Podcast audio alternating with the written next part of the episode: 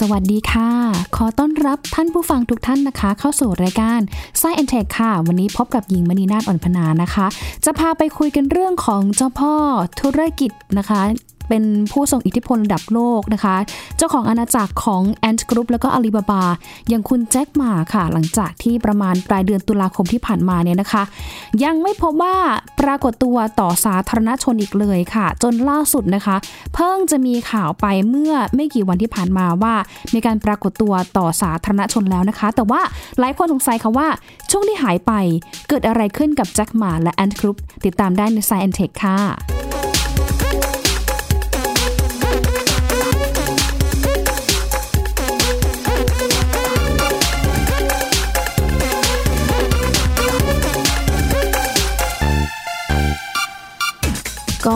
ทำเอาแฟนๆนะคะ ถือว่า คนที่คร่ำหวอดเนาะคนที่อยู่ในแวดวงธุรกิจแวดวงอีคอมเมิร์ซหรือว่าคนที่สนใจข้อมูลข่าวสาร ด้านเทคโนโลยี โดยเฉพาะคนที่ชื่นชอบตัวคุณแจ็คหม่าเนี่ยนะคะ อาจจะมีการตั้งข้อสงสัยนะคะว่าเอ๊ะคุณแจ็คหม่าเนี่ยหายไปไหน หลังจากที่ประมาณวันที่ 24 ตุลาคมปีที่ผ่านมา คุณแจ็คหม่าเองเนี่ยมีการกล่าวสุนทรพจน์ในงานอีกงานหนึ่งที่เซี่ยงไฮ้ประเทศจีนนะคะ แต่ว่าส่วนหนึ่งของการกล่าวสุนทรพจน์นั้นนะคะ ปรากฏว่าไปวิพากษ์วิจารณนโยบายของจีนนะคะ เหมือนอารมณ์ประมาณว่าแบงก์ชาติจีนเนี่ยก็เป็นเหมือนโรงรับจำนำหรือว่าพูดถึงนโยบายของจีนบางส่วนเองเนี่ยที่อาจจะไม่ได้เอื้อต่อการสร้างนวัตกรรมทางการเงินใหม่ๆขึ้นมานะคะ ก็เลยทำให้หลังจากนั้นเป็นต้นมาค่ะ ก็ไม่ปรากฏตัวคุณแจ็คมาอีกเลยนะคะ แม้แต่กระทั่งในเรื่องของงานอีเวนต์ต่างๆนะคะ ที่ต้องให้คุณแจ็คหมาเนี่ยนะคะ ไปร่วมด้วยเป็นประธานหรือว่าเป็นบุคคลสำคัญ งานที่เกิดขึ้นหลังจากนั้นเนี่ยก็ไม่ปรากฏตัวคุณแจ็คหมาอีกเลยนะคะ ทีนี้หลายคนก็สงสัยนะคะว่า เอ๊ะ จริงๆแล้วเนี่ย การที่คุณแจ็คหมาหายไปนานร่วมๆเกือบ 3 เดือนเนี่ยเกิดอะไรขึ้นค่ะหลังจากที่ก่อนหน้านี้ ก็มีข่าวเหมือนกันนะคะ ที่ทางรัฐบาลจีนเองเนี่ยก็ได้เข้าไปพูดคุยเจรจาถึงข้อปฏิบัติของ Ant Group แล้วก็มีการตั้งคณะกรรมการตรวจสอบนะคะว่า Ant Group Alibaba แล้วก็เครืออาณาจักรของแจ็คหมาเองเนี่ยนะคะมีส่วนหรือว่ามีพฤติกรรมในการผูกขาดทางการค้าหรือไม่ค่ะ เรื่องนี้นะคะมีบทวิเคราะห์แล้วก็ มีเรื่องเล่าที่น่าสนใจ ฟังแล้วเข้าใจง่ายค่ะ เดี๋ยวไปฟังการอธิบาย โครงสร้างของจีนนะคะ ความสัมพันธ์ของรัฐบาลจีนแล้วก็แจ็คหมานะคะ ที่มีความสัมพันธ์กันในลักษณะของเนี่ยแหละก็ถ้อยทีถ้อยอาศัยกันนะคะ หรือว่าก็เติบโตไปด้วยการตามแผนนโยบายของจีน แต่ว่าหลังจากนี้เนี่ยมันจะเกิดอะไรขึ้น ซึ่งหลายคนก็มีการตั้งข้อสังเกตไปต่างๆนานา จากผลของการเสนอขายหุ้นให้กับประชาชนนะคะ หรือว่า IPO นะคะเป็นการขายหุ้นครั้งใหญ่ครั้งประวัติศาสตร์ของโลกนะคะหรือแม้แต่พฤติกรรมหลาย ๆ อย่างที่ถูกมองว่าเนี่ยไปเข้าข่ายการผูกขาดทางการค้านะคะ เดี๋ยวลองไปฟังโครงสร้างกับจีน แล้วก็ความสัมพันธ์ของแจ็คหมาอาลีบาบา กับทางอาจารย์ ปิติสีแสงนามค่ะ ท่านเป็นอาจารย์จากคณะเศรษฐศาสตร์ จุฬาลงกรณ์มหาวิทยาลัยค่ะ ผมคิดว่าเรื่องนี้เนี่ยถ้าจะเข้าใจต้องเข้าใจระบบของจีนก่อน นะครับระบบของจีนเนี่ยเขาเรียกว่าความคิดสังคมนิยมอัตลักษณ์จีนสำหรับยุคใหม่ของสีจิ้นผินนะครับซึ่งเวลาเขาถอดความว่าไอ้ความคิดสังคมนิยมอัตลักษณ์จีนสำหรับยุคใหม่ของสีจิ้นผินคืออะไรเนี่ยนะครับ อธิบายให้ง่าย ๆก็คือจีนเนี่ยในระบบเศรษฐกิจใช้กลไกตลาดเหมือนทุนนิยมนะครับใช้กลไกตลาดให้ดีมันสป라이มันทำหน้าที่ของมันไปนะครับ แล้วก็มีผู้เล่นในตลาดด้วยนะครับ แต่ผู้เล่นในตลาดเนี่ยก็มีทั้งที่เป็นเอกชน แล้วก็มีทั้งที่เป็นรัฐวิสาหกิจของรัฐนะครับ แล้วก็มีทั้งที่เป็นบริษัทเอกชน ซึ่งผู้บริหารเป็นสมาชิกพรรคคอมมิวนิสต์นะครับก็ปล่อยให้กลไกตลาดมันทำงานของมันไป แต่ในขณะเดียวกัน รัฐบาลจีนก็ยังคงมีความเป็นสังคมนิยม โดยการวางแผนเศรษฐกิจด้วยนะครับแผนเศรษฐกิจของจีน หรือว่าแผนพัฒนาเศรษฐกิจและสังคมแห่งแห่งชาติของจีนเนี่ยจะมีระยะเวลาห้าปี นะครับ แล้วก็เรากำลังจะเข้าสู่แผนที่สิบสี่นะครับ เพราะฉะนั้นจีนเองก็จะใช้แผนนี้เป็นลักษณะของไกด์ไลน์นะครับ ในการกำหนดทิศทางการเดินไปของเศรษฐกิจจีนว่าจีนอยากจะให้เศรษฐกิจจีนเดินหน้าไปอยู่ที่จุดไหน แต่การเดินหน้าไปสู่จุดนั้นน่ะปล่อยให้กลไกตลาดมันทำงานไปซะก่อน แต่เมื่อไหร่ก็ตามที่กลไกตลาดมันทำงาน แล้วดูเหมือนกับว่าดุลยภาพในกลไกตลาดมันหลุดออกจากแนวทางที่จีนวางไว้ ตอนนั้นนะครับ รัฐบาลจีนจะเข้ามาแทรกแซงเพื่อดึงให้ดุลยภาพกลับสู่แนวทางที่จีนต้องการให้มันเป็น เพราะฉะนั้นจีนก็เลยกลายเป็นกลไกตลาดที่มีมือที่มองเห็น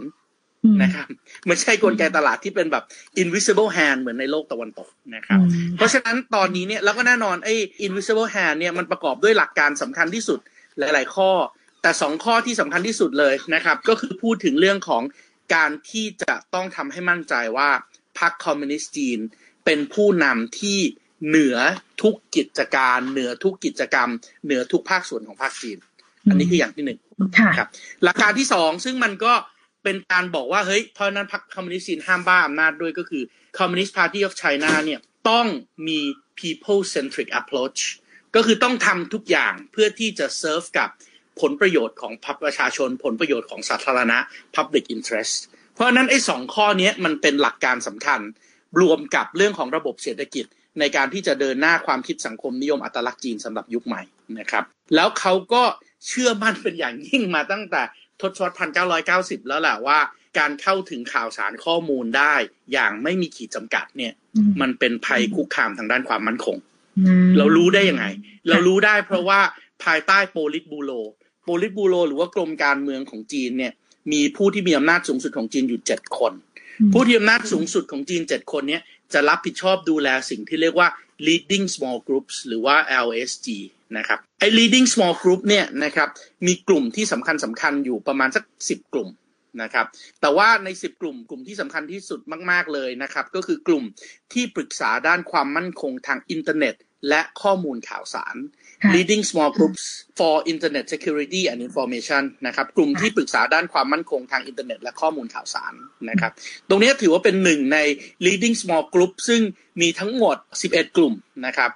11 กลุ่มเนี่ยถือว่าเป็นหัวเรื่องที่สำคัญที่สุดแล้วแหละนะครับของจีน จะมีเรื่องการปฏิรูปรอบด้าน มีเรื่องเศรษฐกิจการเมือง มีเรื่องกิจการต่างประเทศ มีเรื่องไต้หวันฮ่องกงมาเก๊า มีเรื่องทิเบตซินเจียง มีเรื่องอุดมการณ์ของพรรคมีเรื่องการสร้างพรรคมีเรื่องความมั่นคงแห่งรัฐ แล้วก็มีเรื่องความมั่นคงทางอินเทอร์เน็ตและข้อมูลข่าวสาร เพราะฉะนั้นสำหรับจีนเนี่ยเรื่องนี้ถือเป็นเรื่องใหญ่นะครับเขามองว่า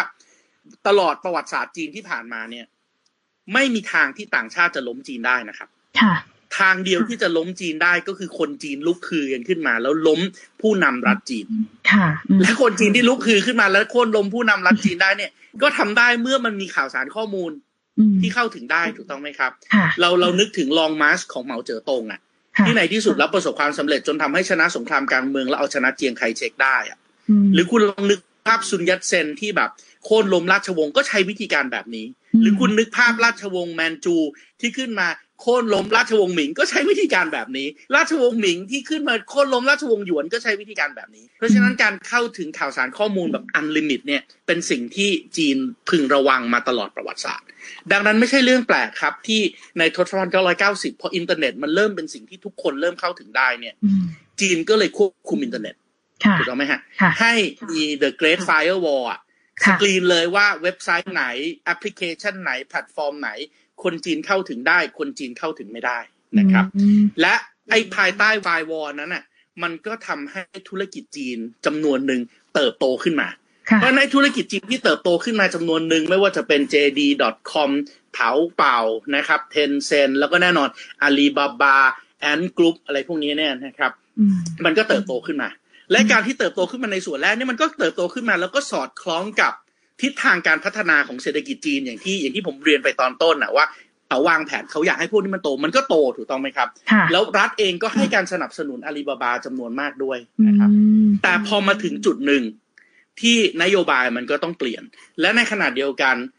เดิมเคยกลัวหวาดกลัวอิทธิพลของสื่อในโลกอินเทอร์เน็ตจากต่างประเทศ ตอนนี้ไปไปมาสื่อบนแพลตฟอร์มออนไลน์แบบนี้ของจีนเอง อาจจะกลายเป็นภัยความมั่นคงด้วยซ้ำภายในประเทศเขาก็ต้องเข้ามาควบคุมถูกต้องไหมครับคำถามก็คือเอาแล้วมันมันมีอะไรล่ะที่มันเป็นฟางเส้นสุดท้ายที่ทำให้เราเห็นการเปลี่ยนแปลงตรงนี้นะครับ ไอ้ฟางเส้นสุดท้ายเส้นที่สำคัญมากๆเลย แล้วจะเป็นจุดเริ่มต้นของเรื่องทั้งหมดเนี่ย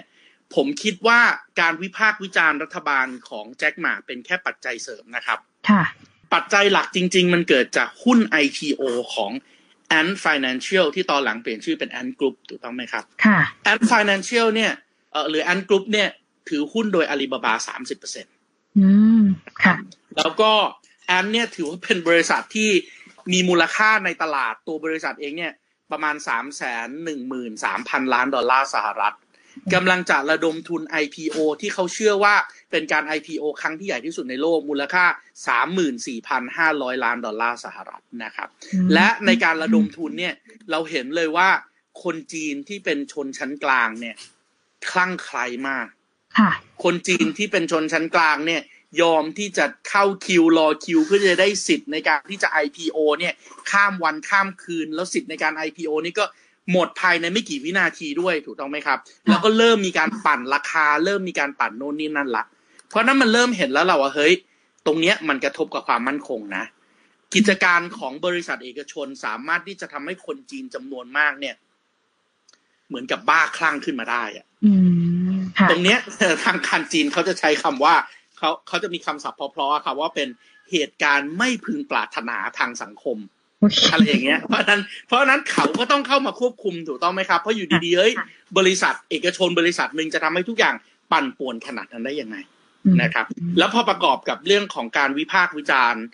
ด้วยอะนึกออกไหมไปบอกว่าโอ้แบงค์ชาตินี่เหมือนโรงรับจำนำนึกออกไหมฮะผู้บริหารที่เป็น regulator จีนเนี่ยเหมือนกับอะไรอะ เหมือนกับคนขับรถไฟในขณะที่ทุกคนกำลังจะนั่งเครื่องบินน่ะทุกอย่างผิดฝาผิดตัว ทุกอย่างล้าสมัย ทุกอย่างไม่ทันกับการเปลี่ยนแปลงเทคโนโลยีเนี่ยมันก็เป็นการเข้าไปว่าพรรคคอมมิวนิสต์โดยตรงถูกต้องไหมครับ และพรรคคอมมิวนิสต์เองก็อย่างที่ผมบอกว่าหลักการสำคัญคือพรรคคอมมิวนิสต์ต้องคุมทุกภาคส่วนของจีนได้ แล้วคุณปล่อยให้เอกชนมาว่าพรรคคอมมิวนิสต์จีนในปี 2021 ที่พรรคคอมมิวนิสต์จีนกำลังจะเฉลิมฉลองครบรอบ 100 ปีอะเขาจะประกาศ ความสำเร็จแต่ว่าโอ้โหเขาไม่มีคนยากจนในประเทศแล้วนะถูกต้องไหมต่อไปนี้คนจีนแต่มีแต่คนเอ่อ middle income ทั้งหมดจนถึงเศรษฐีอะแล้วคุณมายืนชี้หน้าด่าเขาอะมันก็ยิ่งเป็นปัจจัยยั่วยุถูกต้องไหมครับ แล้วพอไปประกอบกับว่า ตอนนี้ไม่มีคนจนแล้วไงก็พรรคคอมมิวนิสต์ก็ตอบโจทย์ถูกต้องไหมเพราะพรรคคอมมิวนิสต์เกิดขึ้นคนจนที่ต้องการจะมีปากท้องที่ดีขึ้นใช่ไหมไม่ต้องมีปัญหาเรื่องเศรษฐกิจ ตอนนี้ก็ยกระดับให้คนจนเขาไม่จนแล้วไงพอไม่จนปุ๊บ คนพวกนี้กลายเป็นคนชนชั้นกลางแล้วคนชนชั้นกลางกำลังจะถูกครอบงำโดยแพลตฟอร์มบนโลกออนไลน์อะเขาก็มองว่านี่คือเรื่องของความมั่นคงถูกต้องไหมครับ เพราะอะไรล่ะ เพราะแจ็ค หม่า เพราะ Tencent เพราะ JD.com เพราะบริษัทพวกนี้เริ่ม independence ละเริ่มไม่ทำตามที่ทางการจีนบอกละ ทางการจีนบอกให้แชร์ข้อมูล เริ่มไม่แชร์ข้อมูล เริ่มอ้างว่าโอ๊ยถ้าแชร์ข้อมูลเนี่ย มาตรฐานสากลบนโลกอินเทอร์เน็ต มันแชร์ข้อมูลไม่ได้นะ เดี๋ยวทำงานในระดับนานาชาติ แล้วมันทำอย่างที่จีนจะต้องควบคุมไม่ได้นะ เดี๋ยวจะเสียเครดิตนะถูกต้องไหมครับ ในขณะเดียวกันมันก็มี influence ด้วยนะมันครอบงำมันมีอิทธิพลใช่ไหมครับ ผ่านทางกลไกทางเศรษฐกิจโดยเฉพาะครอบงำชนชั้นกลางอะ่ะตรงเนี้ยเลยเป็นสิ่งที่จีนคงจะต้องออกมาสกัด เพราะบริษัทพวกนี้เริ่มครอบงำเศรษฐกิจ เริ่มผูกขาดตลาด เริ่มสกัดกั้นอีกส่วนหนึ่งด้วยเพราะ พอไม่มีคนจนปุ๊บ มันก็ยังมีคนที่แบบชนชั้นกลางล่างๆถูกต้องไหมครับ ที่เป็น SME ที่ทำงานหนักหาเช้ากินทำพวกนี้ต้องการโต แต่บริษัทขนาดใหญ่พวกนี้มันเริ่มไม่พึงประสงค์แล้วไงในอดีตอยากให้โต แต่ตอนนี้พอโตถึงจุดหนึ่งมันเริ่มที่จะกีดกันไม่ให้ SME ได้โตอะมันเริ่มจะเอาเปรียบผู้บริโภคอะเพราะนั้นก็ต้องกลับมาที่หลักการข้อที่สองของไอ้สังคมนิยมอัตลักษณ์จีนใช่ไหมที่บอกว่าต้อง people centric ต้อง serve people interest อะ ตอนนี้มันก็เริ่มไม่ serve people interest แล้วไง มันไม่ serve people centric แล้วไง เพราะนั้นสิ่งที่ตามมาก็คือต้องมีมาตรการในการที่จะยับยั้งเรื่องพวกนี้ถูกต้องไหมครับ เริ่มจากยับยั้ง IPO แล้วตอนนี้เนี่ยมันก็มีสิ่งที่เรียกว่า state administration for market regulations คือมันมีคณะทำงานในระดับรัฐบาลกลาง เพื่อที่จะคุมในเรื่องของ การแข่งขันและการผูกขาดถูกต้องไหมครับ เพราะฉะนั้นสิ่งที่เราเห็นเลยก็คือเราเห็นแล้วแหละว่า Ant แล้วก็อาลีบาบาพวกนี้เริ่มสร้าง ecosystem ในระบบออนไลน์ที่มันมันสร้างภาวะผูกขาดนะมันสร้างยังไงบ้างล่ะ มันสร้าง ecosystem ของตัวเองที่ไม่เข้ากันกับคนอื่นนะ อย่างเช่น คุณเอา WeChat Pay ไปจ่ายซื้อของบนอาลีบาบาไม่ได้ คุณเอา Alipay ไปซื้อของบนเถาเป่าได้ แต่บนแพลตฟอร์มของ WeChat ไม่ได้ อย่างนั้นเงินมันเริ่มไม่ใช่สื่อกลางการแลกเปลี่ยนละถูกต้องไหมมันเริ่มสร้าง ecosystem ที่คุณเลือกเลย คุณจะอยู่กับอาลีบาบาหรือคุณจะอยู่กับ Tencent ไอ้เนี่ยการผูกขาดอันที่สองมันเริ่มขายของต่ำกว่าต้นทุนละ ลองลองนึกภาพนะครับ ไอ้วันวันที่เขาโปรโมชั่น วันที่เขาลดราคากันกระหน่ำบนโลกออนไลน์อะ คุณจะเห็นสินค้าบางอย่างมันขายถูกแบบไม่น่าเชื่อ แต่การขายถูกแบบไม่น่าเชื่อเนี่ยมันเกิดขึ้นจากอะไรล่ะ มันเกิดขึ้นจากความพยายามในการที่จะตัดให้คู่แข่งรายอื่นมันขายไม่ได้ใช่ไหมอย่างเช่น ราคาต้นทุนมันสิบบาทคุณยอมขายขาดทุนนะขาดทุนเก้าบาท ขายบาทเดียวเพื่อที่ทุกคนจะได้มาซื้อของของคุณไง เพราะคุณสายป่านยาวกว่า คุณดำน้ำอึดกว่า คุณยอมขาดทุนได้นานมากกว่า แล้วในที่สุดพอทุกคนที่เขาแข่งกับคุณไม่ได้ออกจากตลาดไป คุณก็ผูกขาดได้ไง แล้วคุณก็จะขายราคาแพงใช่ไหมเพราะฉะนั้นก็ต้องตัดไฟตั้งแต่ต้นลมก่อน อันต่อมาเรื่องอะไรอีกบริษัทขนาดใหญ่อย่างอาลีบาบา อย่างเทนเซนอย่างเถาเป่าอย่างอะไรพวกนี้สามารถที่จะเข้าถึงสิ่งที่เขาเรียกว่าทรัพยากรที่สำคัญที่สุดบนโลกดิจิตอลครับ คือข้อมูลเขามีข้อมูลของคนซื้อเป็นหลาย ๆ ล้านราย ถูกต้องไหมครับ เรากำลังพูดถึงหลักเป็นหลาย ๆ ร้อยล้านรายนะครับ เขาสามารถที่จะเอาข้อมูลเหล่านี้มาทำ machine learning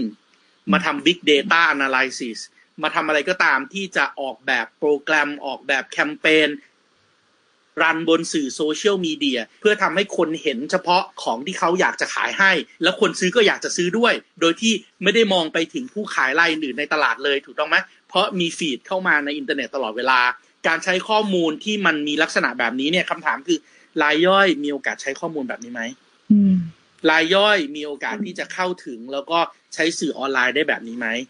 สามารถที่จะรันแคมเปญแบบนี้ได้ไหมถ้าไม่ได้เฮ้ยมันผูกขาดอะอันต่อมาคือด้วยความที่คุณเป็นบริษัทขนาดใหญ่ไงคุณก็ไปคุยกับผู้ผลิตเลยว่า โอ้ ของชิ้นนี้ของรุ่นนี้ทำ exclusive ให้เฉพาะอาลีบาบาได้ไหมทำ exclusive ให้เฉพาะเถาเป่าได้ไหมทำ exclusive ให้เฉพาะ JD.com ได้ไหมโดยที่ผู้คนที่เป็นยี่ปั๊วซาปั๊ว เป็นห้างรายอื่น เป็นแพลตฟอร์มอื่นๆ เข้าถึงสินค้านี้ไม่ได้ ไอ้นี่ก็ผูกขาดใช่ไหมเพราะฉะนั้นพฤติกรรมสี่ห้าข้อแบบนี้ครับ จีนก็บอกว่าไม่ได้ละ มันไม่พึงประสงค์ละ ในวันที่จีนต้องการทำให้คนชนชั้นกลาง มันโตอะค่ะ